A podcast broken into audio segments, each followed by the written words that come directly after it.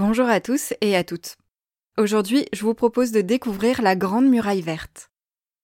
Imaginez une forêt géante qui traverserait le continent africain, reliant Dakar à Djibouti sur près de 8000 km et traversant pas moins de 11 pays.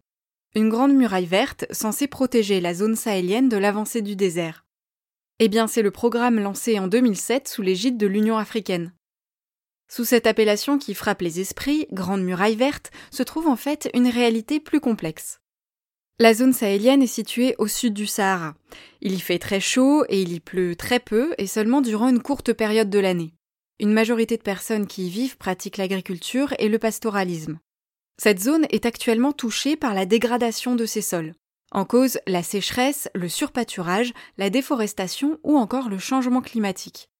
Sur les terres dégradées, on constate moins de végétaux, des espèces qui se raréfient, des sols qui retiennent moins l'eau. Cela entraîne donc des difficultés pour y vivre et pour y pratiquer l'agriculture et l'élevage. L'objectif initial de la Grande Muraille Verte était donc de lutter contre cette désertification et cette dégradation des terres en y plantant des arbres.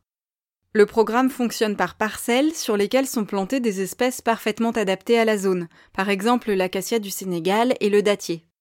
Ces dernières années, la Grande Muraille Verte a évolué et s'est fixé de nouveaux objectifs. Elle doit créer des emplois, des infrastructures durables, contribuer à améliorer la sécurité alimentaire des populations et à lutter contre le changement climatique. Objectif final, atteindre les 100 millions d'hectares de terres restaurées d'ici 2030 et la création de 10 millions d'emplois.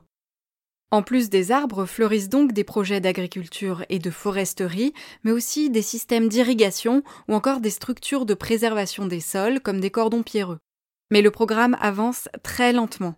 Début 2021, seuls 4 millions d'hectares avaient fait l'objet d'un reboisement, à peine 4% de l'objectif final. Car l'ambition de la Grande Muraille Verte s'est heurtée à des volontés politiques inégales, à un manque d'investissement financier et à des difficultés d'organisation.